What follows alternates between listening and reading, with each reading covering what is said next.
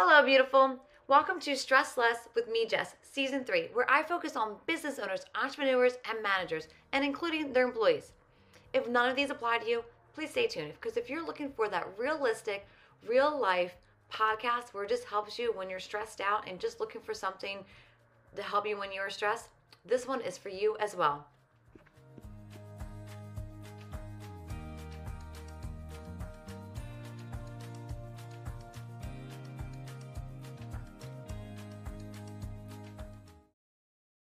Hello and welcome to Stress Less with me, Jess. Today I have on a fabulous guest per usual, and I have Kimberly on, and she is a licensed financial educator. So as soon as you hear finance, we already have the triggers of stress, stress, stress, but she's going to break this down for us in a lot of ways. And she's also going to talk about her mission, how she's out there helping, helping us. So Kimberly, I would love for you to say hi. Good morning. Hello. And before we get started, you know I have to do her introduction, and I just love hers. Hers literally made me laugh. It makes my day. So who is Kimberly? She is a badass bee. Kimberly is passionate about serving others, has spent an entire career doing so. She often states she gets to change lives. And I love this because we're going to get into it. Kimberly actually started her career, and where I'm at, Master's of Public Health, and granted, finance is all about helping, but it's a different kind of career. So I would love to jump off by you saying hi and you telling us how you went from a master's in public health to working in finance. Absolutely. Well, thank you, Jessica, for having me. Happy to be here. Um, as we know, the data, regardless of what data point you look at, maternal health, comorbidities, end of life, the health and wealth is so interconnected. Mm-hmm. Um, and so I am numbers driven, right? Obviously finance, but I geek out over numbers, have my entire life. I was that nerdy chick who had an Excel budget, like, you know, twenty, probably maybe high school, I'm not sure. Um, and I've shared that with, with my network um, as needed. And so I've always geeked out over that. And it just became kind of like a, a transition that wasn't um, something I was actually looking for. Um, I applied for a job, and honestly, it was a little bit, um, we'll just say shady. It, it came across as a marketing position. And turns out it's life insurance. And the more I, I got into that, again, because I had that research, that natural um, curiosity of, of, you know, looking at those health data points, um, you know, the correlation again being wealth. And so simply meaning the more zeros you have in an account, the healthier that outcome will be regardless, gender, you know, et cetera. And so, um, yeah, that ended up not being, uh, marketing. It ended up being life insurance, and I have just fallen in love with it. Um, again, that service to others just speaks to who I am. I love that. It's so funny. You know, we all have our story where we started some places, and you said exactly. You said numbers, numbers, numbers. And again, not many people go for numbers, so they usually push the avoid button when it comes to numbers, right? But you saw something. You saw a trend in what numbers were showing for people, and you showed in the sense of health. And I don't think a lot of us are are aware of that, right? That, you know, you're your, your wealth and health play a part with each other. Right. And so can you explain a little bit more about how they play hand in hand? Yeah. And so again, just looking at any type of, you know, evidence base, and, and there's, there's tons of data out there. Um, and I, within my health and wellness career, so specifically with that master's in public health, I've spent the majority of that time on event management, program management, um, marketing, social media, et cetera. And so, for example, one of the programs, I think my largest um, from memory, I had about twenty-one hundred faculty and staff. I was at Vanderbilt for twelve years. So I, I wasn't necessarily looking at it from this aspect as far as that wealth correlation. That was probably later on. Um, but yeah, just again, any data point you look at, it's very, very clear. Uh, again, some of the biggest that stand out are that maternal health um, and uh, life expectancy. And you could break it down, you know, within our country and outside our country. Um, and then you can get into a whole nother conversation when it comes to universal healthcare, which, you know, we could talk about that for hours, but um, you know, the correlation's there, and it's just fascinating. So for me, my personal mission, if you will, is just to put more financial literacy in front of everyone, um, because it It's, it's concepts that affect us daily, and we're not told about them. Um, we're not taught as, as students in school from memory. Um, and you'd have to, I'd have to confirm this, or you, one of us, but I, last time I checked, it's been about two years or so, but there was only nine states within the country that had, for example, a financial um, course within high school that was required. Wow. Right? So, so simple things, you know, how to budget, how to balance a checkbook, um, the rule of seventy-two, all these things that affect us, you know, and, and definitely lifelong lessons, right? Compound interest um, is only taught, again, I'd have to confirm that, but within nine states. Um, and so that financial literacy piece is so very vital. Um, and you could go, again, you could go down and look at the cancer rates, the heart disease, um, et cetera. And there's just every, almost every item is going to line up. And I, I go back through, you know, I don't have any memberships at the moment when it comes to like public health, but I always go back to like N I H for data, C D C for data, you know, all our big health and human services. And so they do an amazing job at that data collection. And so again, someone who geeks out over numbers, um, you know, loves to spend time doing that. And it's just, it's so readily available. So again, back to, you know, the mission for me, making sure that that financial literacy piece is, is put in, you know, in front of as many people as possible. That is, it's so mind-boggling. You said nine states. So say it, even it doubled, right? Let's just say in two years that doubled. That's still not many, you know, schools and states that are providing this important piece, this life altering piece that you need every single day. You said it, this is something we need to know every single day. And so you're saying it's not in high schools. Do you know if it's, you know, I know like in college, especially in, when I went to community college, my first degree, there was, you know, classes you had to take, right? Yeah. Is that one of the classes we have to take in college, or do you see that becoming something? No, it's still not as far as like the prerequisites, not that I'm aware of, you know, and depending on your curriculum, like you probably did as well, I had accounting, right? But still, yeah. like accounting's so different from just your everyday basic financial literacy. Um, and so I haven't looked at, I've been approached, but I haven't looked at, you know, say, for example, teaching for kids, right? Mm-hmm. Um, I have a friend um, and a team member within my upline, and she does that. She'll hold it about, uh, I think, two different times throughout the year. And it's, I think, a four-week course, and it's geared towards a certain age um, within her community. Um, and yeah, for example, I mean, going off to college, like you said, community or out of state or what have you, um, you know, the second day I felt like when I arrived, I went away, Southern Miss, I'm from New Orleans. Um, so my undergrad uh, was at Southern Miss, uh, although I transferred to University of New Orleans. So I didn't complete Southern Miss, but here's the thing, it's rambling. Second day, there was like all these credit card companies, right? They're literally just oh, like on yeah. you. Yeah, they're like, here you go, Kimberly, and here's an incentive, and here's a gift card, you know, and I didn't know any better.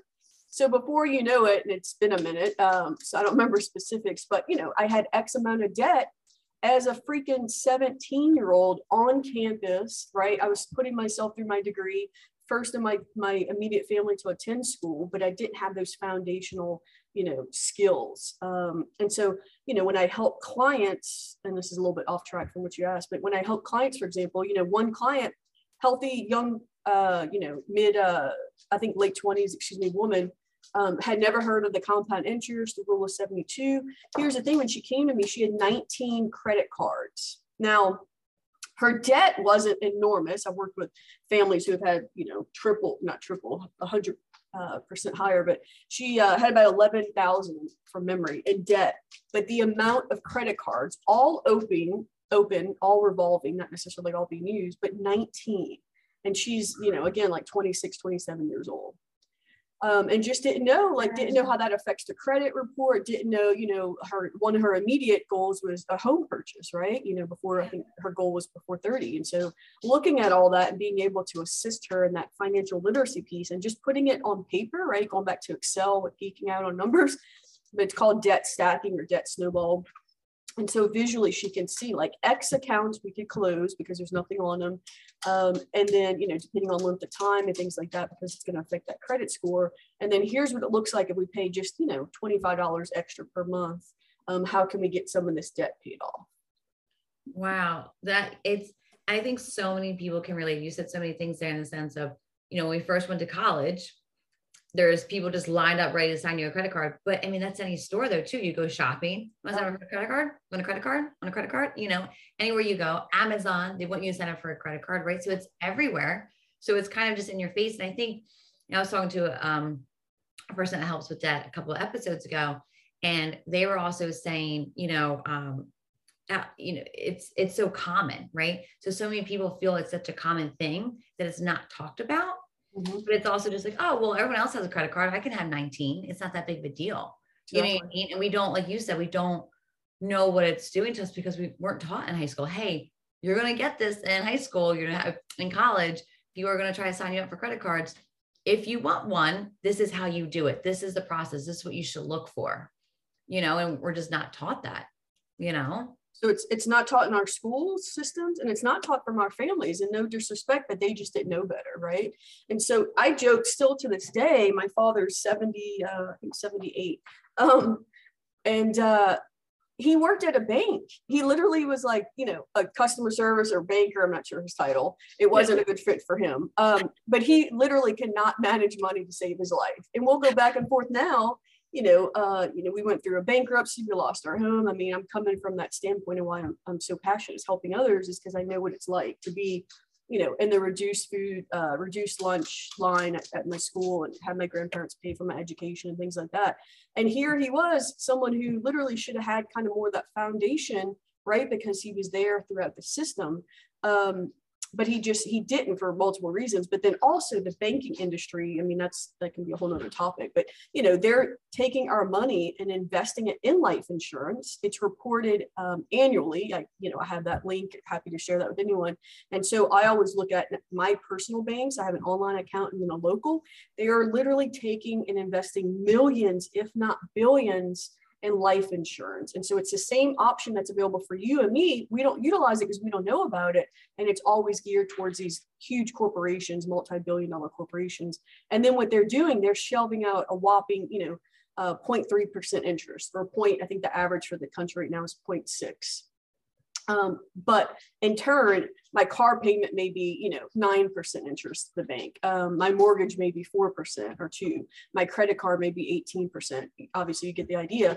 Um, and it's so frustrating from that standpoint. So uh, was it, you know, intentional that my dad didn't pick up those concepts? Possibly, because that's, you know, kind of the banking uh, industry. Um, but yeah, we, we still joke to this day, because I'm like, where did I get all this, you know, very frugal and very, you know, cons- fiscally conservative, because it didn't, it didn't come from him at all. I'm okay for the learning, right? Like what I want in my life, right? No, I think, but I think like you said, that so many people can relate to your story in the sense of the hard times, right? And then not knowing what to do, because like you said, nothing against your parents in that sense. They obviously didn't wake up saying, okay, let's have this, you know, financial non-civility, right? But they just, you know, they they weren't educated and they didn't know, and they're just kind of going with the flows, right? We're all just trying to do the best we can, and it's hard because there's so many things thrown at us. You know, there's so many, um, so much information out there, and because we don't know it, we weren't taught it. Like I wouldn't know. Let me Google compound interest. Let me, okay. You know, it's not something I would know what to do. And so, um, I want to ask you a couple th- things. I want to talk about credit card debt one more time, but I want to get into life insurance. In the sense of credit card debt, do you feel, say, all right, so somebody like me, thirties, you know, college debt, I have the car loan, the whole nine yards. Do you think the first thing someone should start with is credit card debt? When you when you say the first thing, what do you mean, sir? In the sense of a, a debt stacking. You were talking about debt stacking earlier. Oh, yeah. So when I'm looking at the debt stacking, sorry, um, I'm looking at everything. So I'm doing a financial analysis. So it's literally like, what does Jessica's financial house look like on paper, right? And it's there's no comparison. It's all, all private. Um, but I'm looking at several things. So yeah, the credit card debt's there, um, school loans, mortgage, you know, or renters uh, or, or renting an apartment. Um, all those things, you know, factor in, um, you know, uh, car lease, et cetera.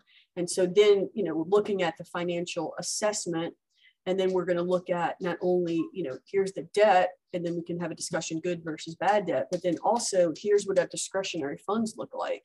And, you know, if a person, you know, if you sat down with me and said, hey, listen, like compound interest is amazing. I've been reading a lot about it. I've got all those, all these skill sets about it.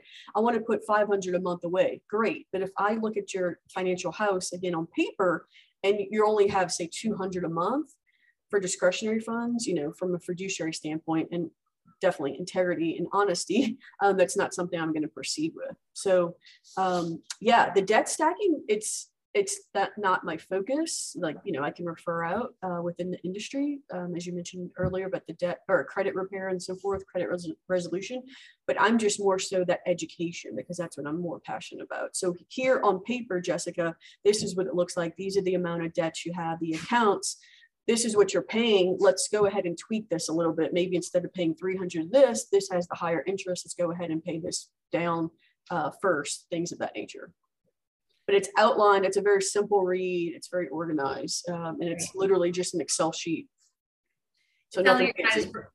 Yeah, it sounds like you're just kind of bringing everything to the forefront. Because I think, you know, a lot of times, I mean, there's so many apps out there too to even prove it, that we have so many things automatically taken out of our bank account that we don't even know what's coming out anymore. We think we're paying attention, but we're not paying attention. So it feels like you're just bringing a lot of light to what we're spending money on, what we can do about it, and how we can kind of focus on our future. Is that correct? Yeah, absolutely. And then, you know, two of my favorites, depending on if the person tells me they're analytical like me, or they're just like, hey, I don't care, big picture. Yes. So the analytical folks, um, I've been a fan of and have been using Credit Karma and then mint dot com. And okay. uh, mint dot com was turned on to me when I was looking at a home um, through the credit agency at uh, credit union, excuse me, at Vanderbilt. Um, their director had, had turned me on to it. And I, I love it. Again, you geek out. It takes a while to set up. It's going to take you, you know, several hours to kind of merge and sync those accounts. But again, being able to visually see, this is what the mortgage payment looks like. This is what I've paid over time. This is where the debts are. And then also it's keeping up with the, any type of issues with your credit. Um, so, you, you know, it's an option to get that free credit report annually through them as well. Um, and then there's also simple things. Um, I'm not a real fan of Mister Dave Ramsey. I know, you know, his name is, is out there quite a bit, um, but he has a, a very simple app. It's Every Dollar. And that's just something that's on your phone. And you can, you know, every time you go out to eat or pick up a craft beer or, you know, get gas, you just log it there. And uh, it's, it's a pretty simple, very intuitive uh, app. Oh, awesome. I'm gonna write these down because I would love to put them in the notes as well. Um, my other question, you mentioned life insurance. How does life insurance play in to with financial stability and financial future and stuff? Yeah, so I mean, there's two main ways to, well, two and, and definitely legal ways to, to build generational wealth, I'll just state. Um, and so, you know, when you think of generational wealth, real estate, absolutely love that concept. Um, I have a, a client, he's an attorney, he's got twenty-three rentals. His goal is to get to forty and step away from practicing, right? I mean, from his mental health stability uh, and his overall health, that would be greatly improved. Um, and then also the second one is life insurance. And again, that's, you know, the majority of us don't think of it that way. Um, and, and so, for example, if you don't hear about these options that are available because they're necessary, they're typically geared towards that wealthy one percent, top ten percent, whatever term you want to use. It's well documented. Mister Warren Buffett, I am not the expert by any means, you know, gentlemen, like mid nineties, early nineties, I guess at this point, um, you know, t- top, I forgot his ranking, say fourth wealthiest in the world. Um, his number one product and what he talks about most is I U Ls. That's an insurance product I'm able to sell, you know, thousands of us are able to sell. Um, and so it's a product that's wrapped around life insurance and it's building out that generational wealth. He talks openly about it. He's connected, you know, several um, athletes. There's, there's tons of video because he's been very vocal about it for the last, you know, decade or two. Um, and the products we're using, while I can't, you know, it's building that compound interest, that tax-free income, while I can't, you know, project, project, project the future, excuse me, we're looking backwards, right? So we have all the data to go backwards. So some of it's going back to like mid nineties. And so if I'm looking at, you know, X returns, for example, it may be an eight percent, I think my Transamerica, um, for the debt this last decade, it's right below nine percent, for example. nine percent interest you would have had versus, again, that bank shelling out, you know, a pretty much whopping zero. Um, and so it's a life insurance product um, that has many, many benefits, uh, including long-term care. Long-term care projections are pretty horrific, to be transparent. Um, Health and Human Services, et cetera, all the big organizations that, you know, I refer to. It's one, um, sixty-five year olds and above, they're going to, it's projected about seventy to seventy-six percent of all of us will need at some point. Now, it doesn't have to necessarily be a facility, right? It could be a senior center, an Alzheimer's care, uh, inpatient, et cetera. But long-term care, greatly needed. Today's average is about thirty months and around six K a month now. Five to six K. Now, can you be, you know, less, uh, you know, more affordable? Absolutely. Can you cost, you know, have a private room, things like that? Absolutely. Um, but that's today in twenty twenty-two. So imagine, you know, you're in your thirties, I'm in my forties. Imagine three, four, five decades out. Um, it also has uh, the benefit of living benefits, which I absolutely love, because the living benefits, it's life insurance that you don't have to die to use. And I know that sounds pretty you know, terrible to say, but that's literally, um, you know, heart attack, stroke, cancer, um, you know, car accident, depending on uh, the carrier, there's a, a pretty definitive list of health uh, issues, if you will, twenty, fifteen, what have you, uh, kidney disease, things of that nature. Um, and I need to tap into my uh, death benefit. Here's twenty-five thousand, here's fifty thousand, that's available. They're different tiers, they're different terms. A lot of it's called like critical illness, terminal illness, things of that nature, but it's living benefits that you, Jessica, me, Kimberly can tap into, um, and it'll just reduce that death benefit. The death benefit piece, what I love about this product, it increases over time if we just, if we use it in that sense. So if I get you, say, a one hundred thousand dollars policy today, you're paying in, say you want to pay in just for ten years, you walk away at ten years, you're still protected for life. And that death benefit's going to roll and increase over time, uh, which is really awesome. Um, and, you know, there's some different things we can, uh, we can stop the increase at a certain age, because then we're going to look at trying to maximize that long-term care benefit, things of that nature. And then finally that, um, that tax-free, uh, which, you know, tends to be for client purposes, uh, a favorite. So it's tax diversification. Um, and there's, you know, literally not a lot of options when it comes to um, diversifying in that regard. So it's getting to that tax-free retirement status and state of mind, if you will. It's already, the money's already been taxed, so it's not reported to the I R S um, for a second taxing. And so four, if not more, benefits under one plan, and they're all under, you know, the umbrella of life insurance. Pretty wow. Freaking amazing. It's crazy. You know, there, I mean, there's, again, there's so many things that we've talked about today that can be a whole other episode with this. Right. I feel like that is just one, because there was so much information in there, but you, you know, you keep going back to the health and wealth, health and wealth, health and wealth, right? So that's exactly what you stand for. And you're, you're really tying them both together, and I love it. So my other question would be, I'm listening, I'm thinking about my future, but I'm going, am I too old to get my life together? Is there an age where it's like, mm, no? Is there? Never, an age?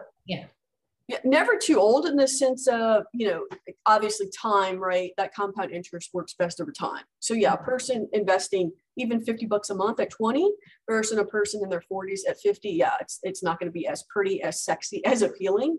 Um, so what happens with my clients who may be a little older, for example, late fifties, early sixties, they're having to start more, you know, more robust. So the account starts at five hundred versus fifty or seven fifty. And then what I love to do is I, I, first two to three years, it's at this dollar amount. Again, based on their financial house, it's not something I just determine or based on, you know, what they tell me, because I want to make sure they can literally afford it, right?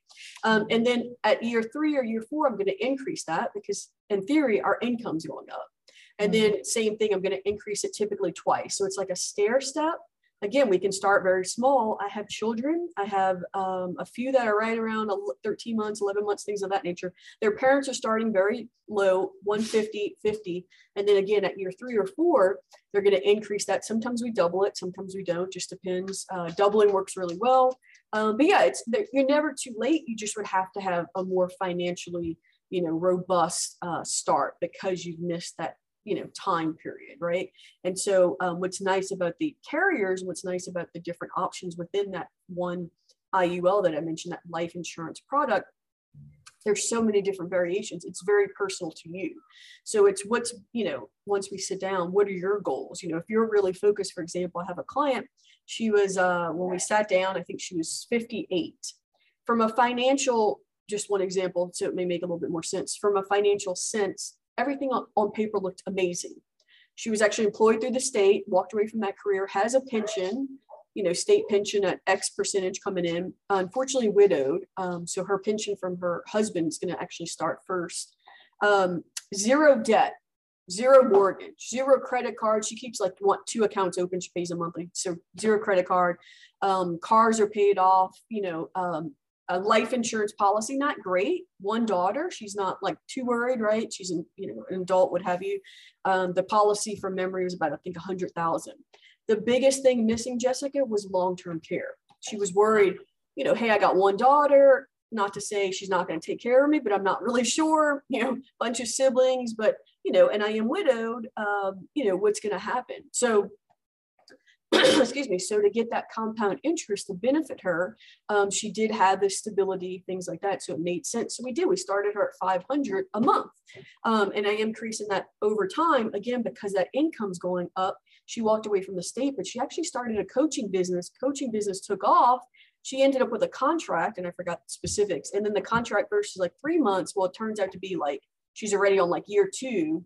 Um, and so again, that financial stability is there. Um, and it's in a sense, like her second career, you know, at over sixty.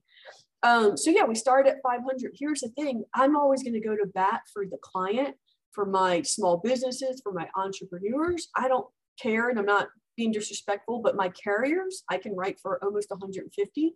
Um, I don't care if you decide on a Nationwide versus Transamerica versus Mutual Omaha, Symetra. I'm going to present options. She loved the Nationwide product. Here's the thing. Nationwide came back and they denied her long-term care. Wow. So as you know, the biggest, uh, you know, factors when it comes to life insurance, with only three actually, uh, well, two, your age, so date of birth, your age, and then your health. Okay. And for insurance purposes, because the underwriting, it's very, very black and white. And that could be very frustrating for individuals like me who are, you know, logic-based. They came back for this client, they denied it. And here's the thing, her uh, paramed, so it, depending on the carrier, we'll have to do a free exam, things like that, just a quick like cholesterol reading, your analysis, you know, B P, things of that nature. Very healthy B M I, only one medication, very, you know, hereditary hypertension. Um, her measurements all looked good for the exam, for the paramed exam. Um, medical records looked fine. They gave her a very strong rating. Life insurance gives you different tiers. Um, uh, plus, premium plus, standard plus, smoking, non-smoking, things of that nature. I always give my clients, you're, you're smoking, great, you're standard smoking, you don't, standard non-smoking, and it's up to the underwriters to come back. They came back at a higher rating, meaning she's going to have a better death benefit, better return for that same premium. Excellent. Love that. But they denied her freaking long-term care. So of course I present it and I'm like gutted because I'm like, man, in the back of my mind, this is literally what she needs. Um, and she's like, I just, this doesn't make sense. You know, I love everything. I love the tax-free income I've got coming in, things of that nature. It wasn't really something I needed. I've got the death benefit already. I really need that long-term care. I went back and forth. I went to my case manager. I went above the case manager to our sales and regional manager. Everyone, same thing. Nope, nope, nope. And I said, with all due respect, my client, not on any medication, you know, it just, it's not a, from a logical standpoint, it made no sense to me, right? Yeah. So I finally called back and I said, let me speak to the underwriter, you know, and there's different managers. And I spoke to a manager and I spelled everything out. Hey, listen, you guys came back at a higher rating, which is excellent, unusual for a woman at fifty-eight. Um, so I appreciate that. Zero medication, um, zero surgery, zero P T, you know, they saw things uh, in her chart about risk, like degenerative changes for risk. Okay. And I said, with all due respect, sir, I'm in my forties. I have degenerative changes in my back. Women, specifically, the hormonal difference between male and female, you're going to have that like, you know, ninety whatever percent. And, and no disrespect, but underwriters, they may have an undergraduate degree, may not, but they're going against a physician. And that's what's so in, infuriating to me, because, you know, a, a physician, whether it's a, you know, specialist or what have you, they may do a fellowship, you know, late twenties, early thirties. They've put all this time and energy into schooling. And then here's someone within an office who's like literally black and white. So what they saw, they denied. I said, can we do this? Can I get her physician to sign off, literally provide, you know, hey, ex client looks great. No concerns on my end. Yeah, we'll see what we can do. Get me a letter. And when I say letter, Uh, we were both very frantic. The physician, you know, she called her, explained everything. We signed off the HIPAA forms. She sent back like three, maybe four sentences. And I'm like, shit, this is never, you know, this is never going to work. Like we needed for, you know, not a dissertation, but we needed something to justify, you know, my argument. They bought it.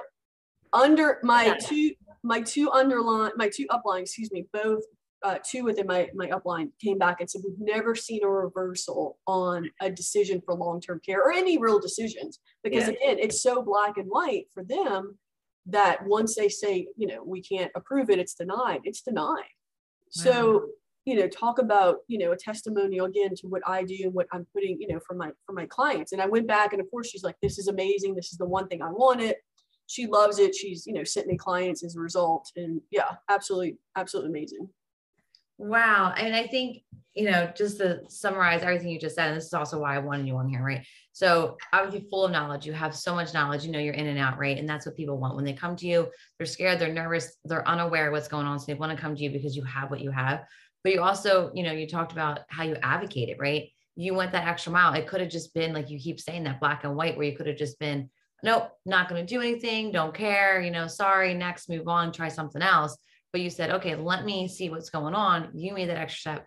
And like you said, it, she appreciated it because it's scary, that ex, that long-term care, and whether you have it or not, it's scary, right? So having protection is scary. And so you, like you said, you went and did that. So after hearing this story and someone goes, all right, I already fell in love with Kimberly earlier, now I'm even more in love with her and I need to connect with her. What is the best way someone can connect with you? Yeah. I mean, text is fine. I do it Linktree. Um, and so that pretty much has, you know, details about my calendar, but it's Linktree slash K Tromatore. Um, I think they spell a little bit different though. It's L I N K T R and then period E E slash K and then my last name Tromatore. Um, and I know Jessica's going to, you know, have all the information spelled out, but Uh, you know, it's kind of a one-stop shop, if you will, for my uh, connections. Perfect. No, it's great. Yeah. I always like to, you know, you, we were talking before we got on, you know, there's so many ways to connect with people. So I always want to know what's the best way. What's that one way we can just straight shoot it. So LinkedIn tree, like you said, though, it'll be in the podcast now or wherever you found this episode on social media, my website, our contact information is provided there, including the link tree um, link. But before I let you go, I warned you about my lightning round. Are you ready? Absolutely. Okay. So the first one is, if you had a boat, what name would be on the side of your boat? The boat, and boats are female, so probably Bad Bitch. Yeah. I just love, my favorite is like the reaction to questions and you're just like, I already know that one. Next, that was easy. We'd probably have to make sure it's not trademarked with uh, like Lizzo or something, but you know. Right. Oh, I love Lizzo. Me too. And I got to see her. I got to jam out. And I had the Ryman. It's one of my top, top performances ever at the Ryman, just to have that. Yeah. Oh my God. That is the coolest thing ever. Well, we just learned something else about you in our lightning round. Two, two for the price of one question, right? What is, I hate the word useless, but it's like, it's like the word I could think of right away. What is your useless talent? What is your talent that you have, but doesn't, it's not bringing you any income? Um, useless talent. Wow. I, I mean, I've always said I've been blessed and grateful. You, people walk around with no sense of humor, right? A chip on their shoulder, whatever. I am so sarcastic and just naturally gifted. Um, and not to toot my own horn, but yeah, that's, you know, humor just does so much for, for our, ourselves. And, you know, there's all these stats out there about how many smiles you should have a day. And um, I, I've had people, especially even like bosses, that just didn't get it, right? Because they were just opposite. And so I guess if you'd say my useless talent, talent, because it brings me no money. Here's the thing. I've lost count on how many people told me I should take my show on the road. And I'm like, there's no way, like, to get up. And I idolize Joan Rivers. I mean, if you ever go back, like her documentary was one of the top movies. I mean, I was like almost on the floor in the theater the entire time, but um, to have someone, you know, or Betty White, those, those amazing, amazing legends. And then me, who's just simple and sarcastic, there's no comparison, but I, I do appreciate when people say that. So. Oh, I love that. That's, so, that's good. But like you said, it, it's an important quality to have or talent to have. And, but um, that, yeah, you're not really getting paid for it. No, I love that though. I love being sarcastic myself. That's great. Um, last question.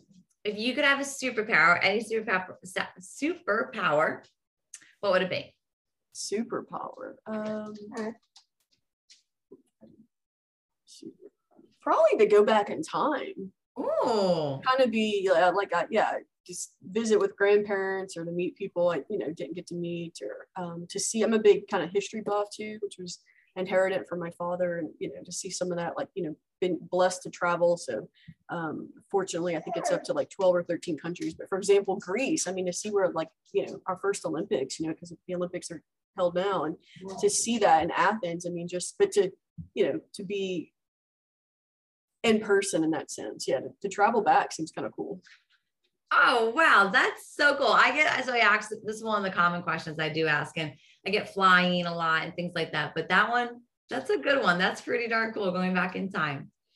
Kimberly, I'm so excited that you took the time out and to come on here and really, you know, simplify, you know, finances. Like you said before, it is a stressful conversation, but I think the biggest thing that you're telling us to take away is become aware and just educate yourself. You know, there's so much information out there. Talk to somebody. Um, people are out there to help, and hopefully they come and talk to you because you obviously know your stuff. So you are amazing. And I just, again, thank you so much. Absolutely. My pleasure. Thanks for having me. Hello, and thank you for listening to Stress Less with me, Jess. Please subscribe so you can get upcoming episodes every other Tuesday, or leave a review. I would love to hear your thoughts and feelings about today's episode or any other episode you have listened to.